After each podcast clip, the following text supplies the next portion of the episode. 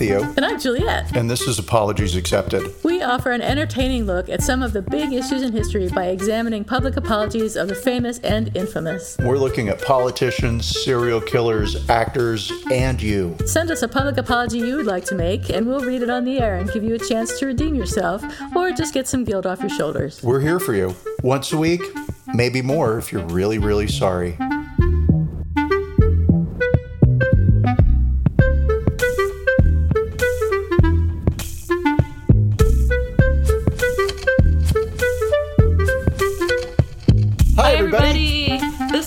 Apologies Accepted, The podcast. podcast. And I'm not Theo. And I'm not Juliet, and this is our Christmas episode. Hey, Merry Christmas, everybody. Yay. Yay.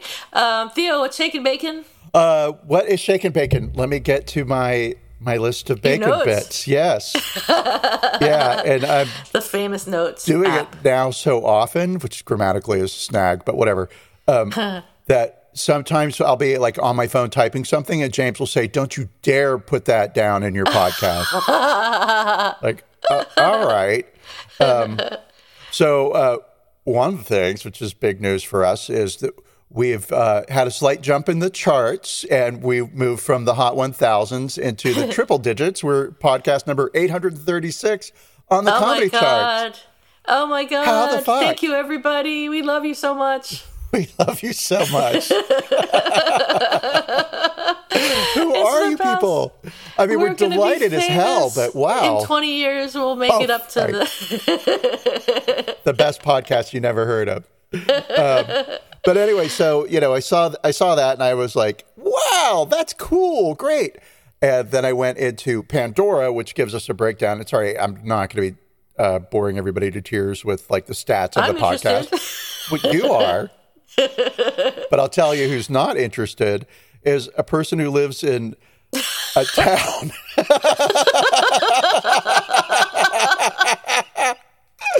What's that state above California? Oregon? I guess so. I don't know.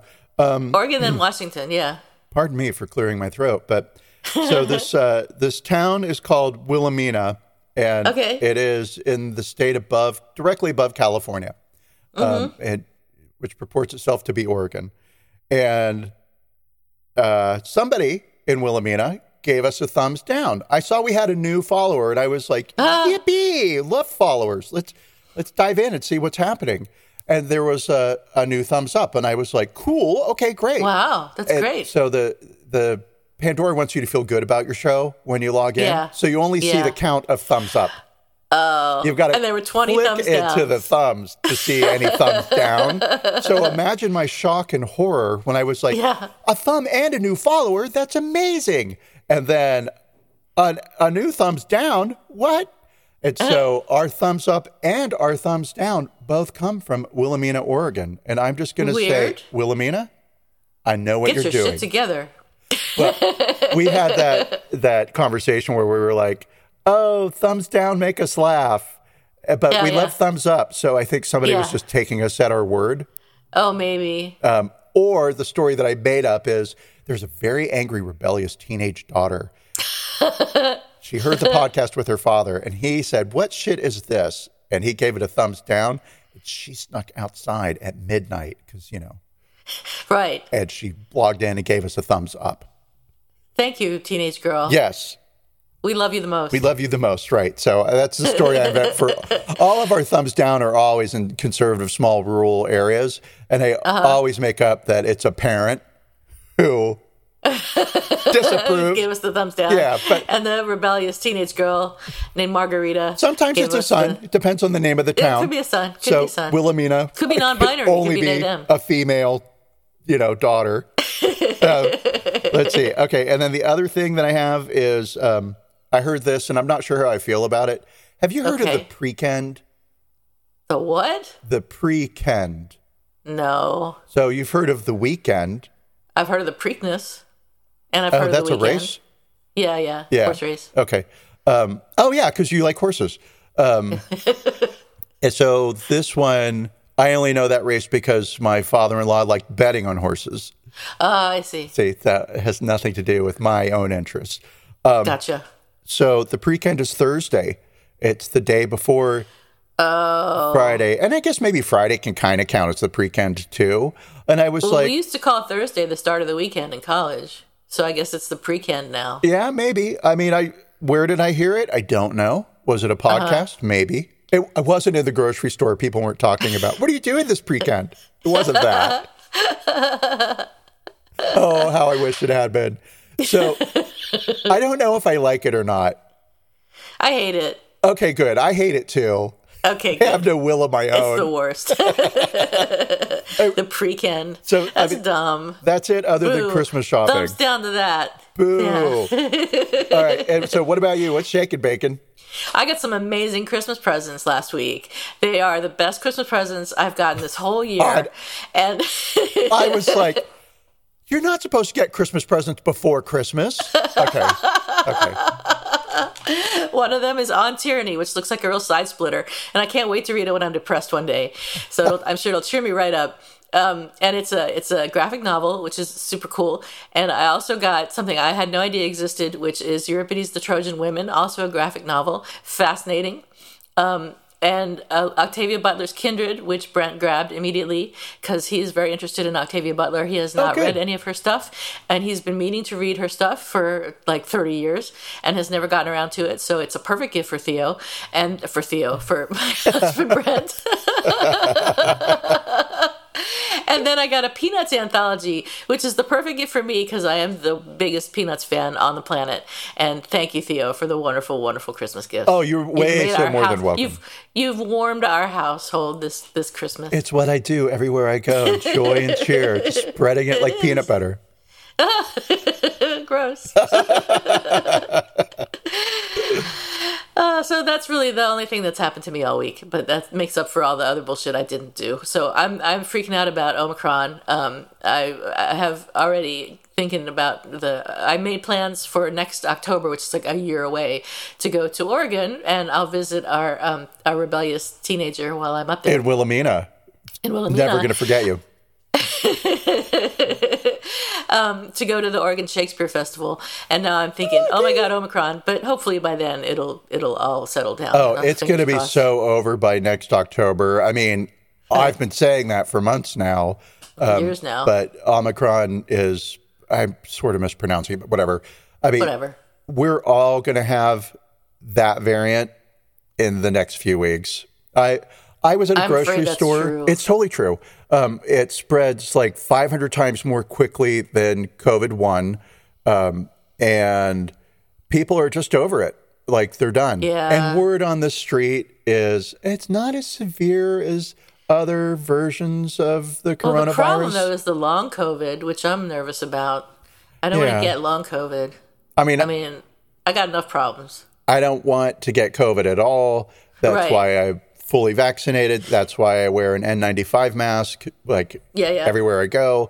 But anymore, I'm the only person wearing a mask. And this includes, and this is not a commercial, uh, because you'll know why in a second, this includes Trader Joe's, where I swear, because I looked yesterday, right? Yeah. I ran in to get some emergency wine because it was Friday night.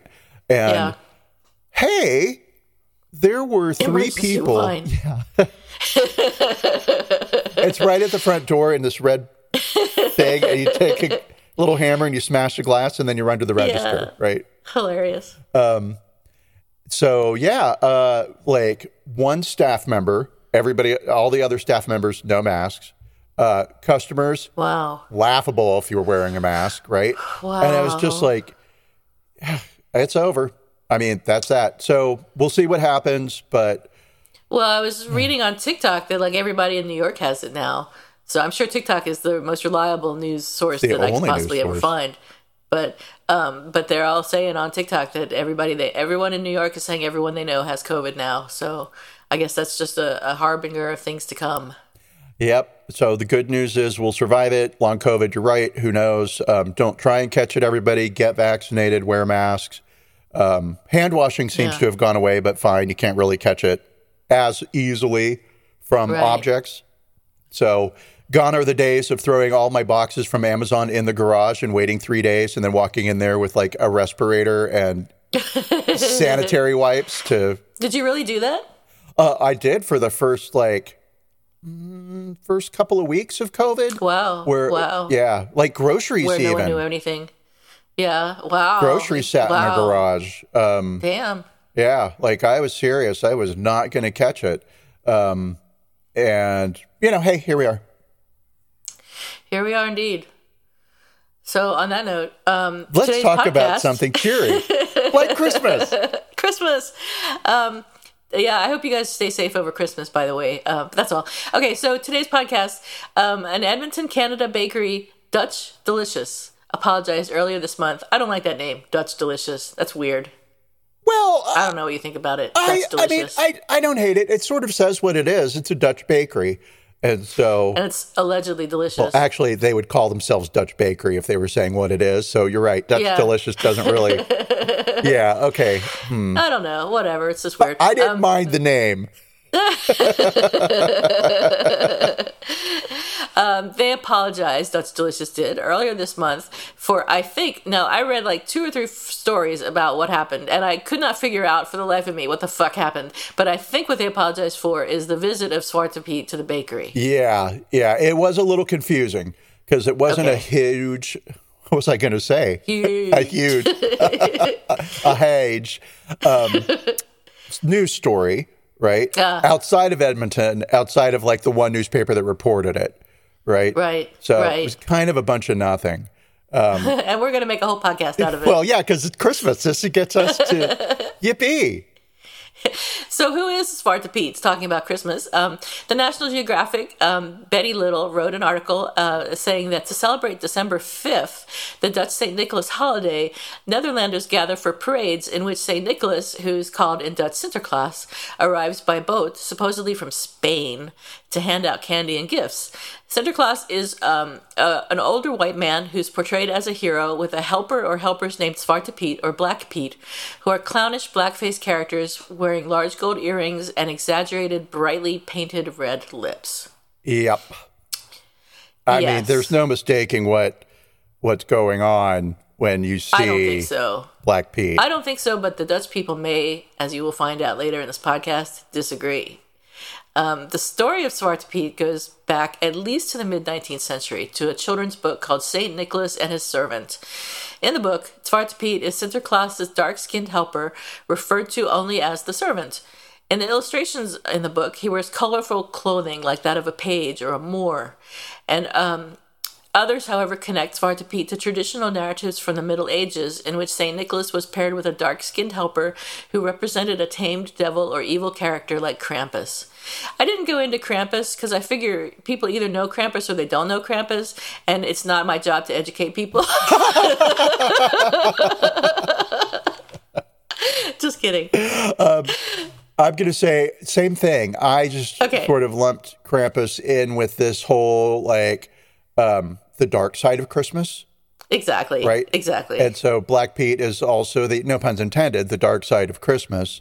Um, Right. And so it was kind of like, eh, it's, there's so much with Christmas.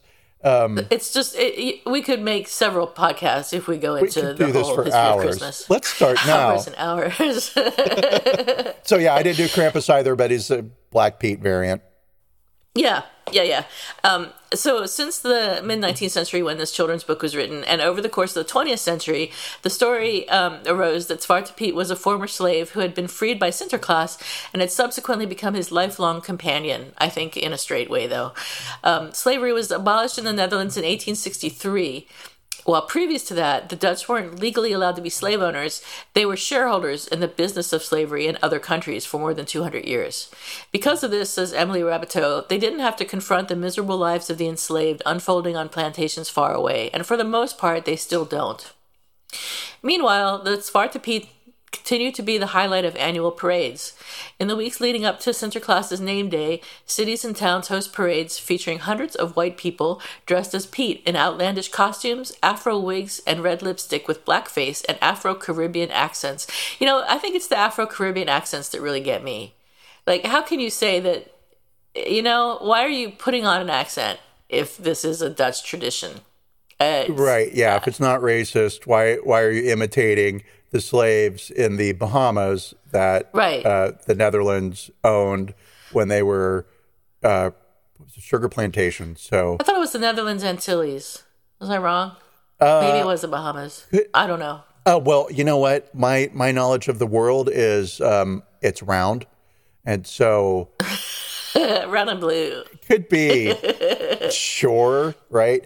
But uh, I have a friend who's from um, Curacao, and he's uh, he is Dutch, but his ancestry is uh, uh, African and European, and so his uh, ancestors were slave enslaved laborers in Curacao. I want to say, but maybe it was. It doesn't Sure, matter about my friend and what town I think he's from because I don't know anything about the globe.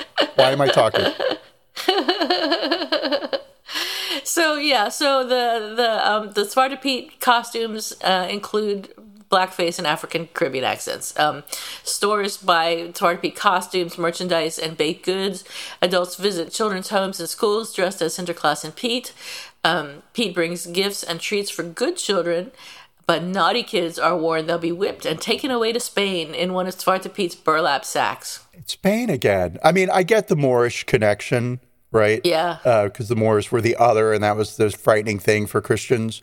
Um, Right. And they were present in Spain. So I, I do get this. Why is Santa Claus coming from Spain? I don't know. But okay. I didn't get that either. That's another thing I failed to research for this podcast.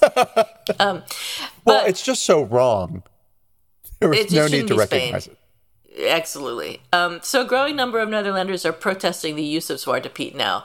Um, since about the early 2010s, at least, the character has been increasingly controversial and decreasingly prevalent at holiday celebrations in the years that have followed.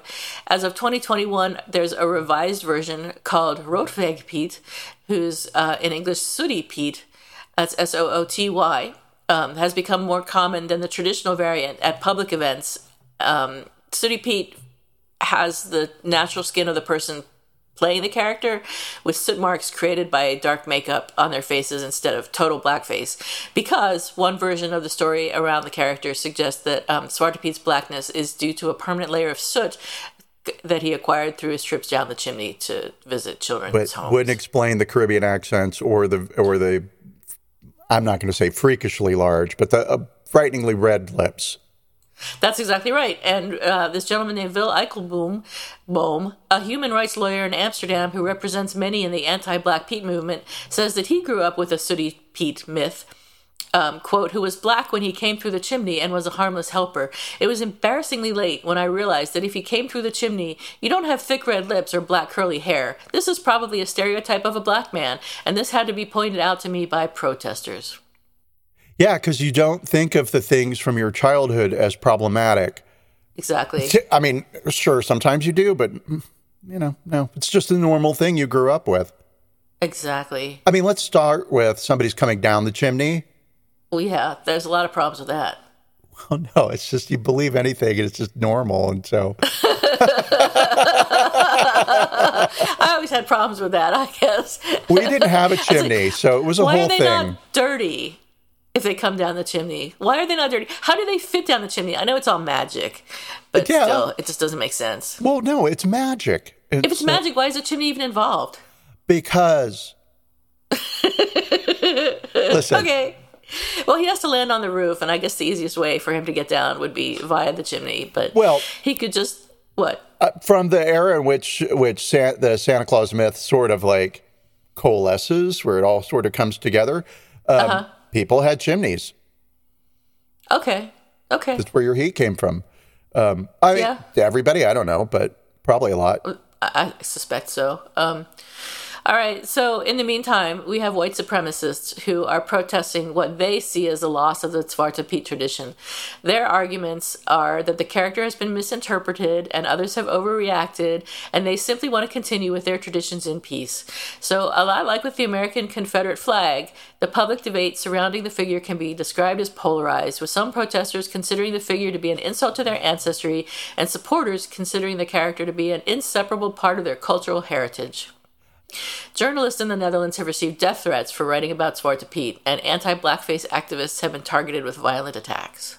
Wow, I didn't even make the correlation with the Confederate flag or the Confederacy in general in the states, right? Right. But yeah, Right. very much there. Southerners will tell you, um, American Southerners uh, of some families will tell you that um, they're very proud to be Southern. The Confederacy was a wonderful time, and that it was unfortunate that there were enslaved laborers, but look at the dresses. Oh my God, the ribbons. Everyone I mean, it was, was so a wonderful polite. time for some white people. I guess the rich white people, maybe it was a wonderful time. Um, I can't imagine, but uh, I suppose so. I I mean, A lot of other people exist, though. do they? I'm one. Not a rich white person. Um, the Dutch Review claims, and I don't know how true this is, but they say that racism has not been largely discussed in the Netherlands until recently, and that it's a bit of a taboo topic there. Could be. So it doesn't fit in with, pardon me, it doesn't fit in with adults' cultural identity. So the word racism creates discomfort and defensiveness. There's a big disconnect in the discussion when it comes to behavior that many do not recognize as discriminatory because it's based on tradition, while others experience that behavior as hurtful or insulting.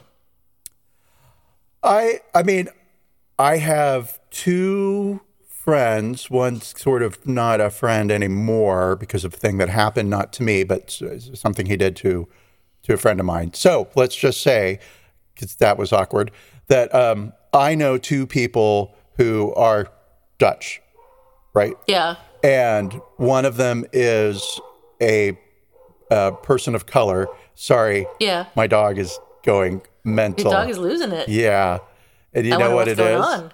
Well, what? Black Pete is walking up to the front door. Oh my God. Yeah. going to stop me from saying what I'm going to say.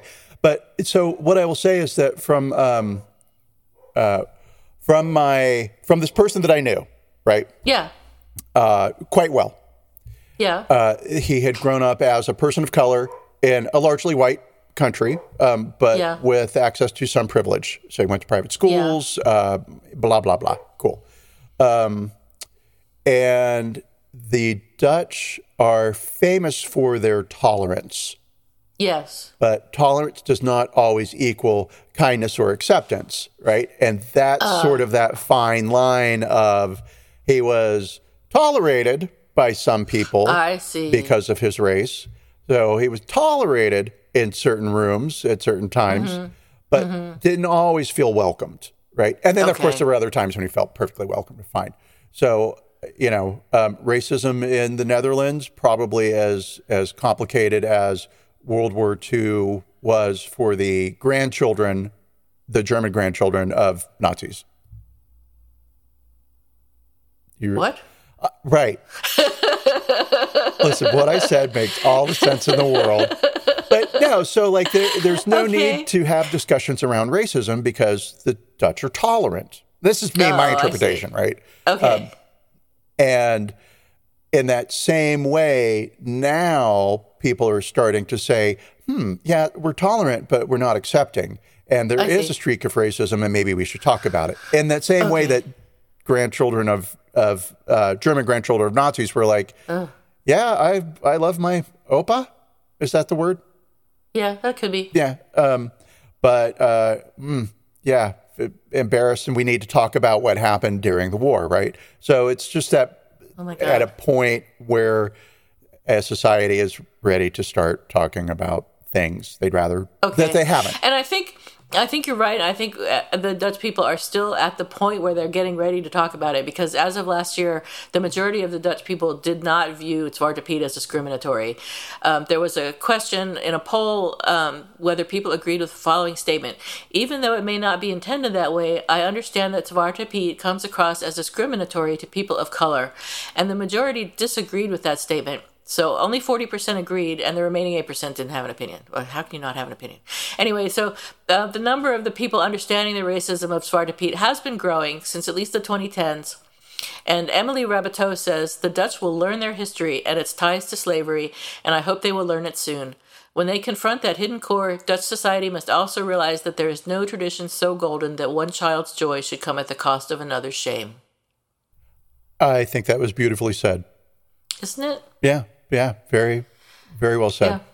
Um, Yeah, and you know, hey, you're right, and I'm afraid to say anything more because it's like, geez, Theo, are you being hypocritical somehow, some way, somewhere? Probably there's I think we're all hypocritical when it comes to racism in some ways. Yeah. I mean, we're all racist. We're all hypocritical. Nobody's perfect, um, especially us white people. the end. Thanks everybody for listening best. to Yeah, Apologies Accepted, the to our podcast. but I think you've done some research on um, things uh, about Oh. around Christmas. I have. Are yeah. Tell us about it. Oh, get ready because it's going to get so Christmassy up in here. Love it. So, um, I had never heard of, and I can't say his first name because I know a Yiddish word that's quite bad. Um, and that's the word I'm going to accidentally say. So I'm, I'm just going to call him Black Pete, right? Um, so it was like, what? How could I have gone like my whole entire life? I didn't, I didn't know about Black Pete until I was like probably in my 30s which would have maybe been the time that I met my uh, friend who did that bad thing. That, Yeah, I'm not sure I knew about it before yesterday. Frankly. Well, I didn't know anything in detail, but I sort of maybe vaguely knew as an adult, right? Uh-huh. That oh, Santa Claus has has like this creature that comes with him and and beats children with a stick or something, right? Yeah, yeah. And when I heard it, I was like, "That's crazy. That's not Christmas." And so immediately discounted it. Cool, and got on with my life because you know, dumbest thing I've ever heard. But to think that somewhere in um, Amsterdam, certainly, but Yeah. throughout the Netherlands, there are children who are like, "Oh, I hope I see Black Pete." Like it's part of their, you know, it's part of their childhood. So got it. Part of their So Christmas, I was yeah. like, "What the fuck else?" Right? And so You know what else isn't fair? no, oh no, fair. Christmas. I'm gonna drag get- you. They get two Christmases. They get the 5th of December and they get the 25th and 26th of December. That's really three Christmases. There's the 12 days of Christmas for We don't get 12 days of Christmas. No, That's we just don't. bullshit. whatever. It's I song. mean, maybe if you have an advent calendar, you, you get you get 12 days of Christmas, but I don't have an advent calendar this year. I should have gotten one. Anyway, go back to your story. Okay, cool. Back back to me. Uh, back to to me you, Theo. and my my uh, my confusion over Black Pete. So you know, cool. All right, all cultures have a weird thing, right? That's Yeah. totally normal for them and a big deal for them, important to them, and weird to everybody else, right? And so uh, we talked about the nativity uh, a couple of weeks ago. Yes, we did. in Catalonia, they Yeah. have something called the caganer, which translates into the pooper. And I'm not making this up. If you have not heard of this, get ready. So every nativity scene in Catalonia and surrounding regions will have a person hidden away somewhere in the behind the manger who is squatting and defecating. Now, I am not a big fan of uh, scatological humor, so I will not be making any jokes about this Uh-huh. Oh, because I think it's shitty. Ah, I'm gonna die.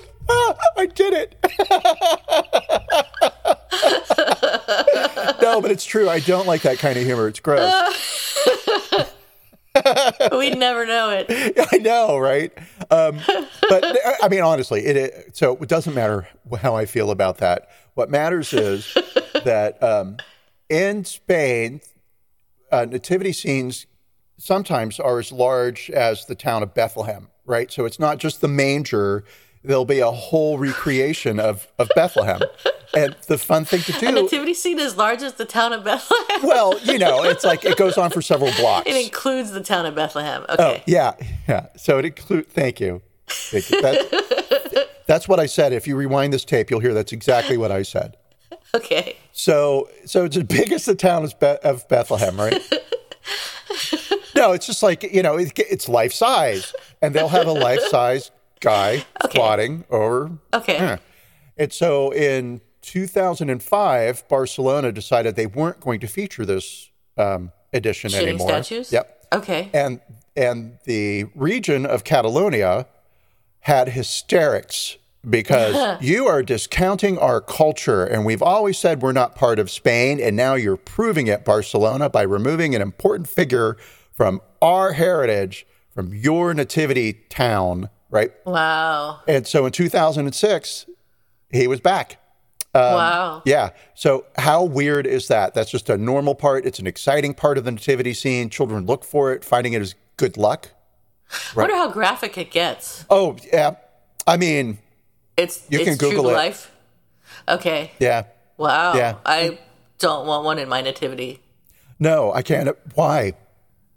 I don't know I why, ya. and and I don't Yeah. care why. Right? I started to get into like some folklore about uh, fertility, and I, come on, I don't know. Yeah. So nobody No. knows. A, a little bit like Black Pete, like you know, you can point to figures associated um, with Saint Nicholas. There's some story about how he he gained control of a demon, right? Yeah. And then there's that other story about how he rescued a a slave That's- yeah. right? So whatever. Um, who knows? But okay, so that's Catalonia. I'm not Catalonian, but I am American. And so it was like, well, what do we have that might be weird? And I had a long conversation with uh, James, who's British, last night, and was like, Yeah. what's weird about American Christmas? And he couldn't really come up with anything because we have packaged Christmas and have distributed it to the world, right? Yeah. So Yeah. everything felt kind of normal for him. Yeah. Um, but some things, like Rudolph, the red-nosed reindeer. So, although that's not a major part of Christmas, Rudolph is not a surprise to find on a tree or, you know, as a cookie or whatever. It's part of Christmas. Um, Rudolph the Red-Nosed Reindeer started off in 1939 as a Montgomery Ward marketing campaign. So every year, Montgomery Ward would give out 1939. 1939 would give out coloring books to kids and adults, I guess. Um, and so one copywriter, a guy named Robert L. May, was given the assignment to write a long poem. He created a poem about a fictional reindeer with a shiny red nose, drawing upon his own recollections of being bullied as a child. May was ass- uh-huh. May was assigned. I know, right? It's like, what's your nose? That's sad. What's up? Oh, it gets sadder. Um, oh no. May was assigned the project in the midst of a particularly tragic year. His wife, Evelyn, died of cancer in July, and the widower hmm. found himself deep in debt while trying to raise his young daughter. Despite those struggles, May was able to complete his assignment, turning in a poem with a meter similar to A Night Before Christmas, right? So they gave uh-huh. away 2.4 million books in 1939 and then 3.6 million books in 1946. It was super popular.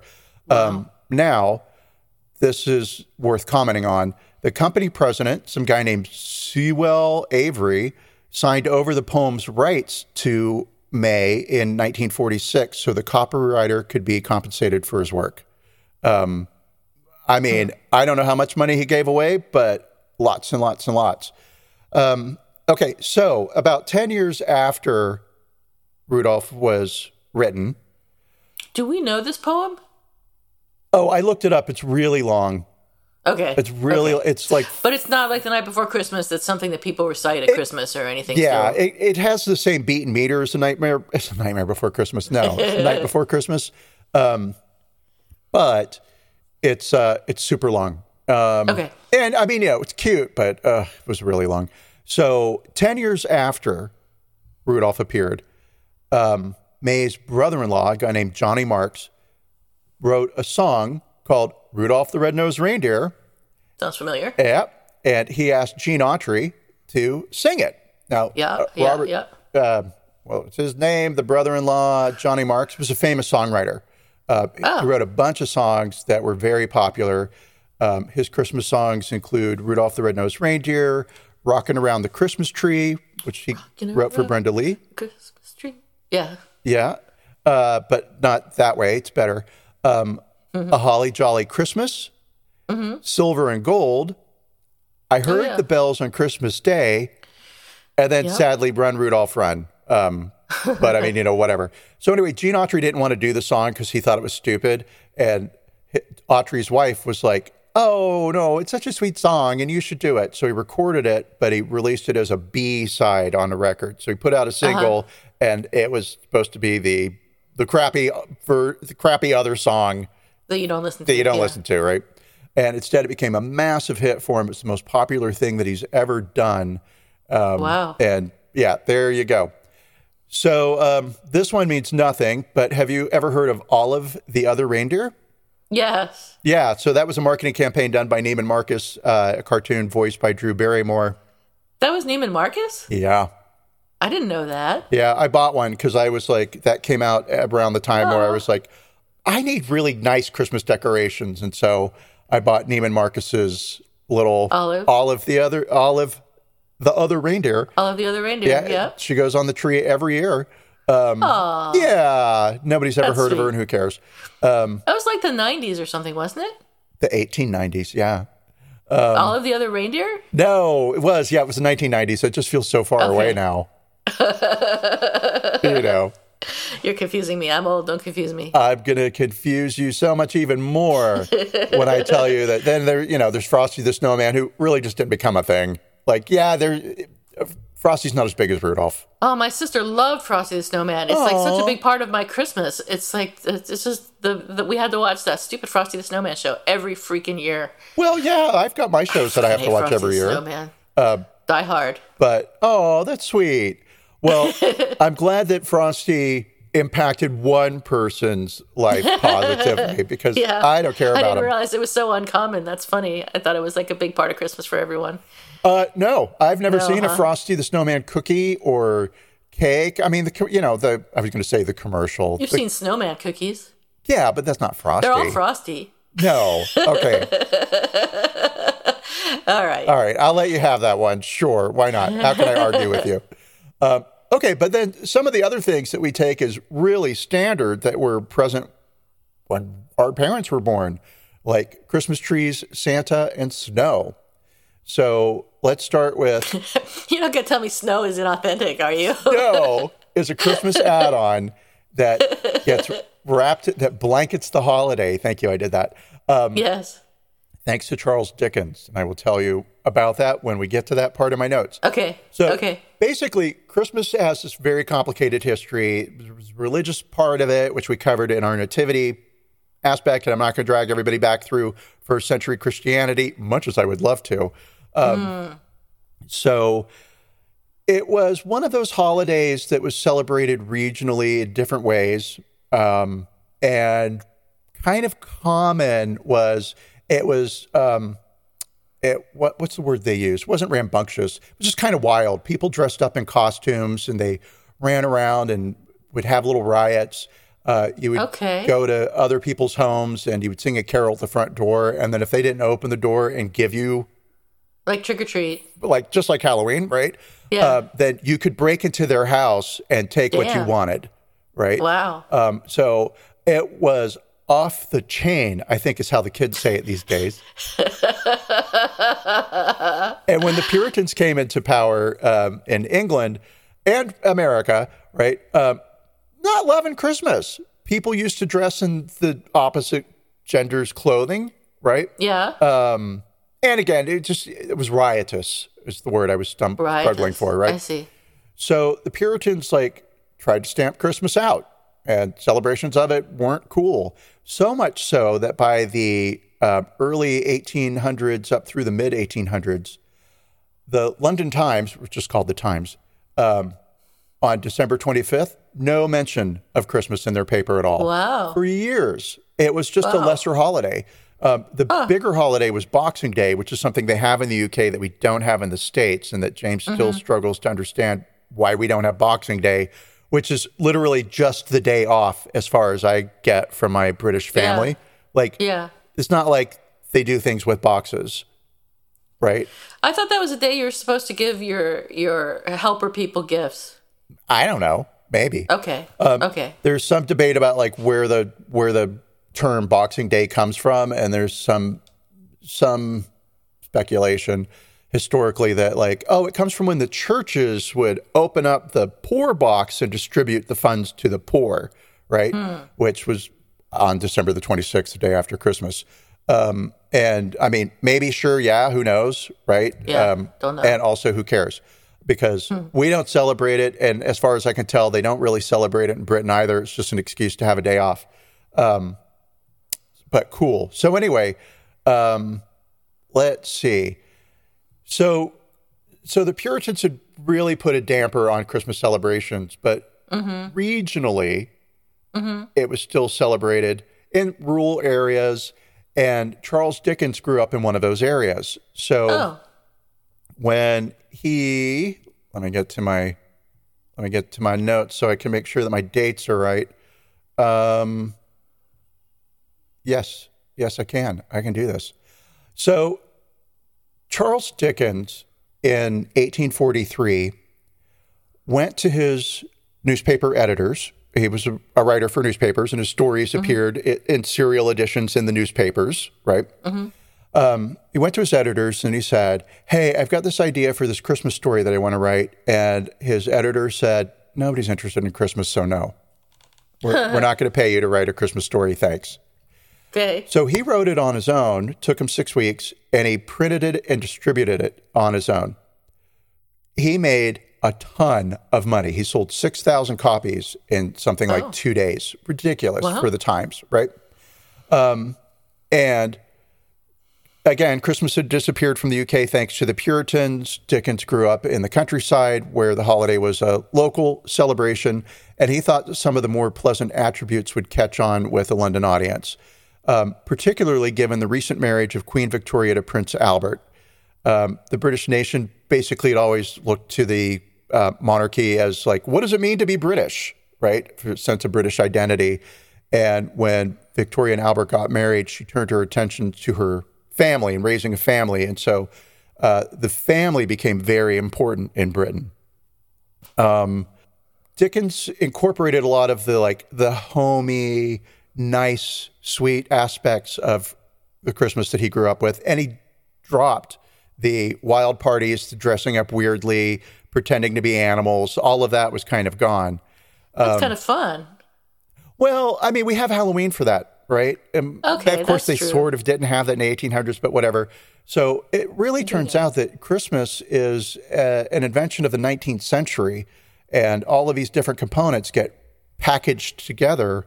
But Charles Dickens is the person who first caused people to ask, What is the meaning of Christmas?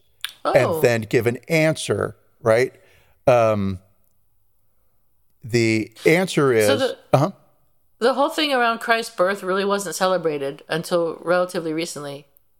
well, I mean, you know, like that. I mean, it's it's a made up date anyway, so yeah, totally understand. a, a lot of speculation I could I could throw out there, right? okay, Um, okay, But it's kind of like, uh, I'm not going to touch it.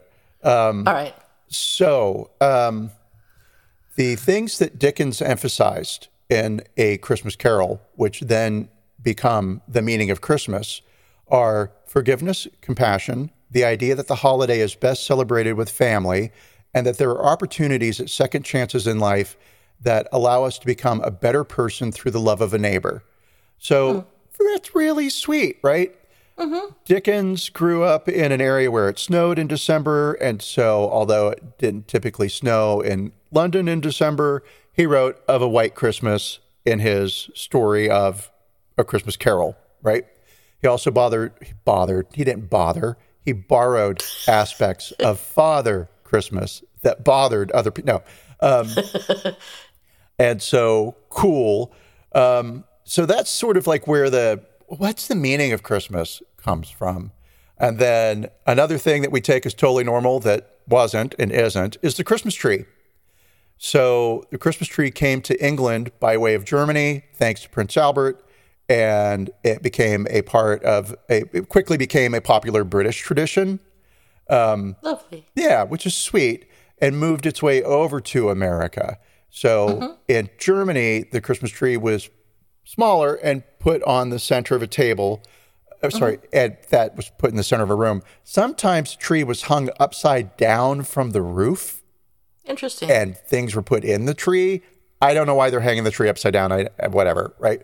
Um, but in the states, given our access to forest, our Yeah. trees were huge inside of our homes, and obviously still something that uh, is a part of Christmas today. The bigger the Christmas tree, the bigger the Christmas.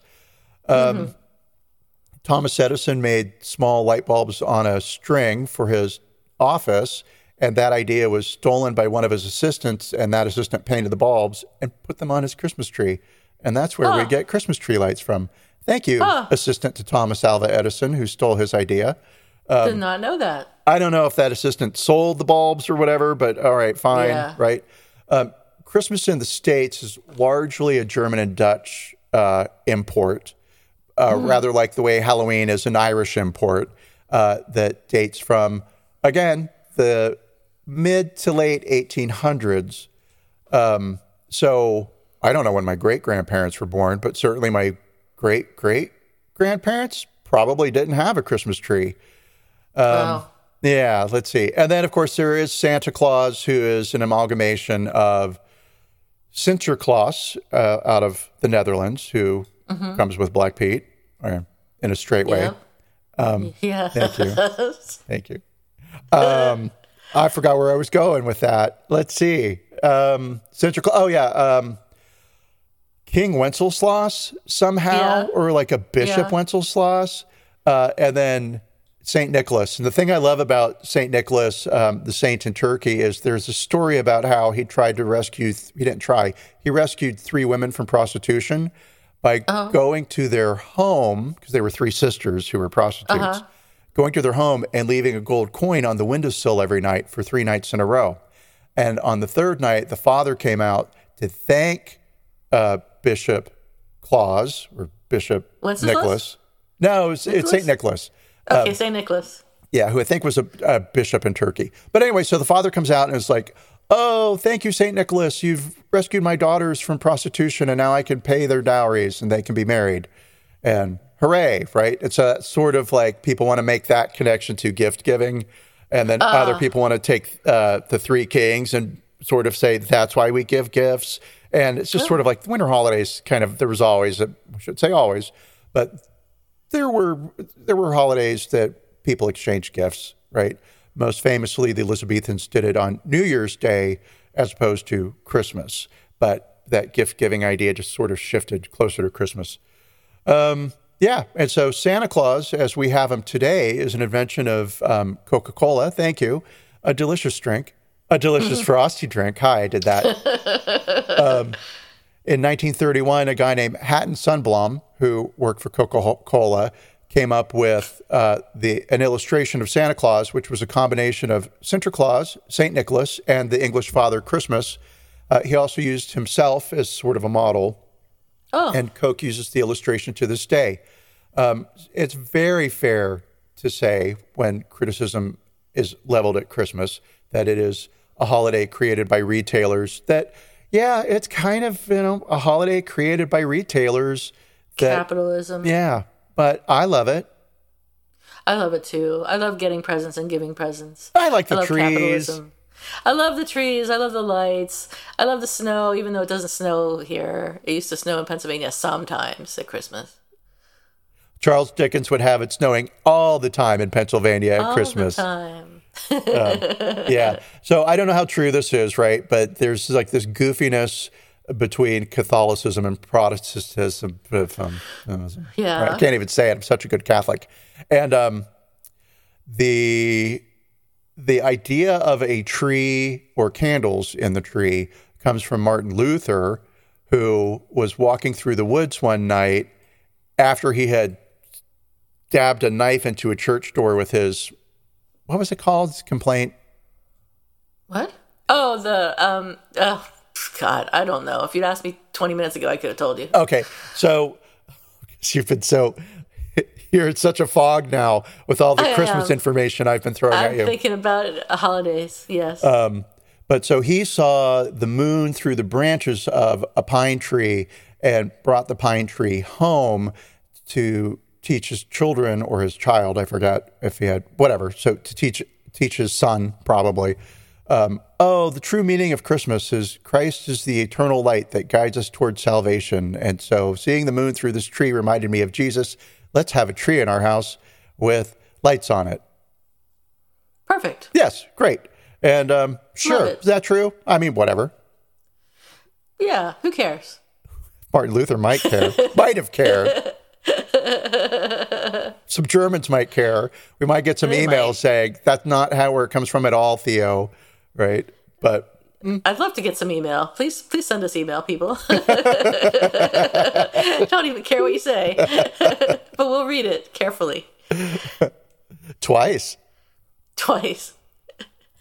So yeah, that's Christmas. Um, I don't know awesome. what. Uh, oh well, we have the apology to rate, so We do. we do. Let's go ahead and do that. That was the whole right. doorway to allow us to indulge ourselves with Christmas.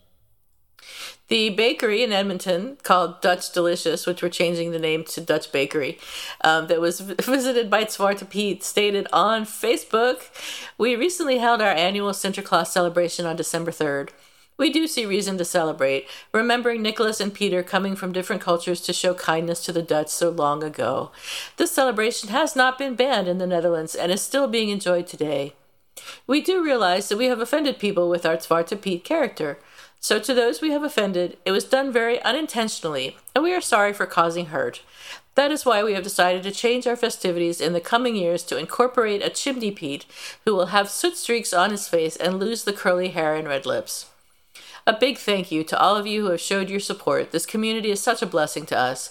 This includes our wonderful team at the bakery that have carried my why in business all the way. And so we keep breaking bread together.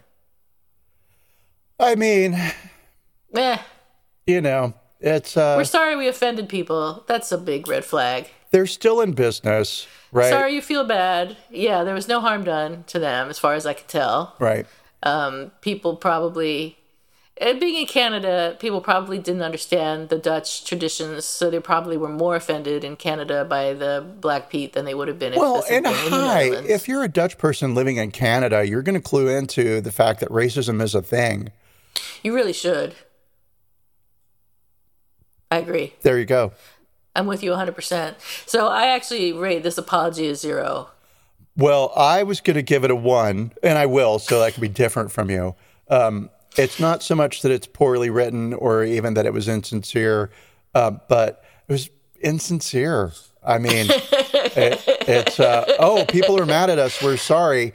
Uh, you know the the caricature of a Moorish person is a part of our history, and we just Our wanted to share tradition. the joy of having a Yeah. you know a racist caricature jump out at you from behind a stack of cakes. And um, we're sorry we hurt some people's feelings. And here's the thing. But those people don't matter. Yeah. and I'm fixing this issue right now for the Netherlands. So everybody, you're welcome, right? Black Pete can be purple. Call him Purple Pete. That's more fun. Well, he's only did have some 150 years old. They did have some pictures online of people in different color faces, but I don't think that satisfied the The people in racist in the for- country. That, Yeah, yeah, that did not satisfy the racists in the country yeah. for sure. Oh no. Yeah, it had to be black. It's traditional. Right. Yeah. It's so stupid. It's it's that's the thing that drives me crazy when people are like Santa Claus is, you know, white. It's like Santa Claus is a magical person. Yeah. He can be anything to He be anything anybody he wants to be. Yes. That's why he's Santa So- Claus. And you know, whatever. Drives me crazy. So that apology, um, they they did change the thing they were going to do. They were going to have a chimney Pete with streaks on his face and no curly hair and red lips, which is the minimum they probably could do um, to change. So again, rated a zero. Um, end of story. One. f so we get a point five overall because Theo graciously gave it one point. I did. Yeah. I, I did. Because you know, I mean, at least they at least they made the effort. And then they, you know, did they fix the problem? Well, they sort of did by saying we're we're not going to present this racist caricature anymore. Yeah. So, all right, cool. And I get that you're a Dutch bakery and that's a uniquely Dutch um character. So Yeah. cool. But are there another Dutch characters? They're like a I mean, probably Sinterklaas A is, tooth is fairy? identifiable enough to just use Sinterklaas. Well, yeah. of- yeah. God, you're smart. So, do you have uh, who's sorry now or apologies expected? I would like to go second because I still need to think. I'm, I'm torn between two. So Okay. go. So I have an apologies expected. It's short but sweet. Southwest Airlines CEO Gary Kelly tested positive for COVID 19 after appearing at a U.S. Senate hearing on Wednesday, uh, in which he questioned the health benefits of masks on airplanes and did not wear a mask during the hearing. So he appeared at the Senate committee hearing with the CEOs of U- United Airlines and American Airlines, as well as a senior Delta Airlines executive and the head of a flight attendants union. Um, again, he did not wear a mask and questioned the health benefits of masks on airplanes, and he now has COVID 19. He is going to step down next year as chief executive, unrelatedly, but I expect an apology from him within the next two weeks. Oh, I'm sure. Yeah, that'll that will be coming, right? Good. Um, and and should because you know, Should. What an idiot. I, I mean, again, yeah, get vaccinated, wear a mask, and Yeah. if if you don't want to, I mean, that's right. But And of course, the article that I read about it was all about, oh, he has mild COVID. He's going to be just fine. He's recovering at home. But come on, people, stop spreading COVID around. And, you know, if you have children, it's not safe for your children or your elderly folks or immun- immunocompromised people. Just get your shit together and wear a mask. that is right, and we are Amen. preaching to the choir. So, I hope so. oh yeah, totally. Oh please, we. No one else is listening to us Right. anymore. It is those We've, people. we've scared everyone away. They know we're not the show for them. Absolutely. We are not except for, show for them. our hate listeners, perhaps. Um, and who cares? So let's see. I don't have an apologies expected. I will have a who's sorry now, and I will keep it Christmas E. Ooh, um, cool. Yeah, because you know what? Why not? So um, who's sorry now is my mother. And Okay. here's the apology that I expect. And it's not because I didn't get every gift I ever wanted, right? Because I wasn't that kind of kid and I wasn't from that kind of family. It was like, Yeah. lucky to be getting Christmas at all. Did you wash Yeah. the floor? right. Right. So, yes. And the answer was always yes. Yes, the floor was washed. So, um, when I was very young, probably five years old, Mm-hmm. I looked under my mother's bed and I found presents. Oh, Yeah. And I real quick made some dots connected. And what? Made some dots connected. I connected some dots, but I was five and I didn't know that expression then. So, yes. um, so, but it occurred to me that I know this isn't a thing, but if anybody's listening with children, now would be a wonderful time to stop listening with children. yeah. turn it off. So, uh, my belief in Santa Claus was shattered. Oh, And that night, which probably, or whatever, like soon after, right? We went to bed because Santa was coming and you have to go to sleep. And of course, you're excited as a kid because, oh my God, I'm going to get my presents. And so you're up until like three o'clock in the morning. I still am. Oh, well, I'm not, but I do wake up like at 4 a.m. and I go outside. I don't go outside. I go outside of the You bedroom. go look at the tree. I go look at the tree Yeah. for hours. I know. Uh, for hours It's with a cup wonderful. of coffee. It's perfect. So my sister and I stayed up and stared out of our bedroom window to see if we could see Rudolph in the sky because that was a thing that we did when we were little kids. yeah. Um, and could we see Santa? And then our mother came into the room and woke us up and said, "You guys, you have to be really quiet because there's somebody in the house." And we were like, "What?" And then from our bedroom, there were stairs that went down into the kitchen, and against the wall, because the stairs lined the wall or whatever, right? We could see a shadow of Santa Claus going down the stairs. wow. I remember it vividly to this day, right? Wow. And we could not believe it and jumped out of bed and ran down the stairs into the living room to find our neighbor, Joseph DePilka, asleep on the couch. As a five year old, this was totally normal, right? Okay. This, okay. this did not strike me as odd at all that there was A, okay. our next door neighbor was sleeping on the couch, right? Okay. Don't know why. If we, my mother, she didn't like that. What am I saying? Like men didn't spend the night at our house. Okay. Right. Okay. I was wondering if that's why it was normal. Oh no no no! I meant like in that way that kids. My mother was such a it's your whore. kid, you it don't was know anything. normal, normal, normal. Uh, no, I didn't what- think that, but okay. But good. anything that happened in our house was Yeah. perfect and How it should fine and normal and how it should be, right? Yeah. So the fact that Mr. DePilka had come over and gotten so sleepy that he'd fallen asleep on the couch made total sense, right? Okay. So our nice Jewish neighbor had dressed up like Santa Claus to go down the stairs and cast a shadow on the wall to help restore my belief in Santa Claus because my mother was devastated, right? Aww. And so, why does she owe me an apology? I will tell you. She owes me an apology because she should have hidden those presents better, and I could have believed in Santa until I was like eight or nine. Yeah, I agree. Yeah. So even though there was a shadow, right? I still that seed of doubt had been planted, and so I mean, I think within the next year, my mother was like, "Yeah, you're right, but don't tell your sister." Who then believed in Santa until she was 37. Oh my god! I think until I think when I was seven or so, uh, my mother looked at me one day uh, in the car. Oh on, no! On, on my way home from school or something, she was driving. She looked at me and she said, "You don't believe in Santa Claus anymore, do you?" And I was like, "No." I guess not. and let me guess, it was like April. I think it was Christmas time, which makes it all the all the worse. Like, why would you do it around Christmas time? I, I don't think I believed in Santa Claus at that point anyway. But I mean, I, I was probably at that phase where you're like, "There's no Santa Claus," but I'm going to pretend just because it's fun. So, um, but she she destroyed that for me. So thanks, mom.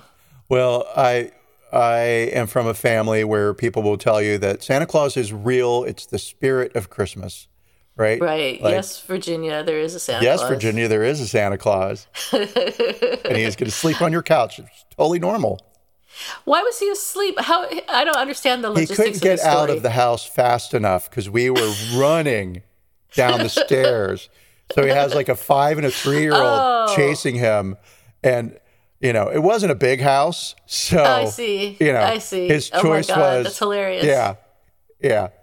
Um, now What a nice man. I've wondered how did they throw a shadow, but I guess a flashlight or whatever, and Maybe, yeah. I, I mean, I don't know. So it was very sweet of my mother to go to all that trouble. It was very, very sweet of Mr. DePilka to participate. And I can only imagine that he was like, You want me to do what? At what time? Why? oh, yeah. that would never fly today. oh, funny. Okay. Well, I think that's it for me. Um, anything additional, Theo? No, well, I mean, always, sure. Let's talk about, but no. No, other than uh, for those of you who celebrate, have a wonderful holiday. Have a Merry Christmas. Merry Christmas. And- Happy holidays. Happy holidays And- for sure. We will see you next week. Yes, with a new episode that won't be Christmas because Christmas will be over. Boo. Yeah. Yeah. But we'll be back next year at Christmas time. Oh yeah, well there's always Christmas. There's always Christmas future. yes. Yay. Okay. Bye, everybody. Bye everybody. Bye.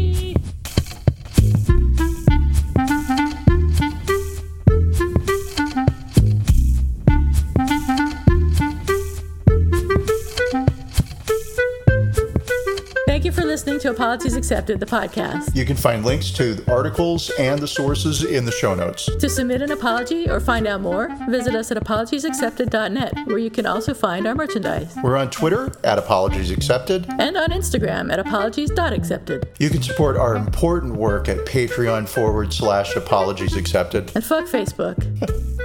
Bye. Bye.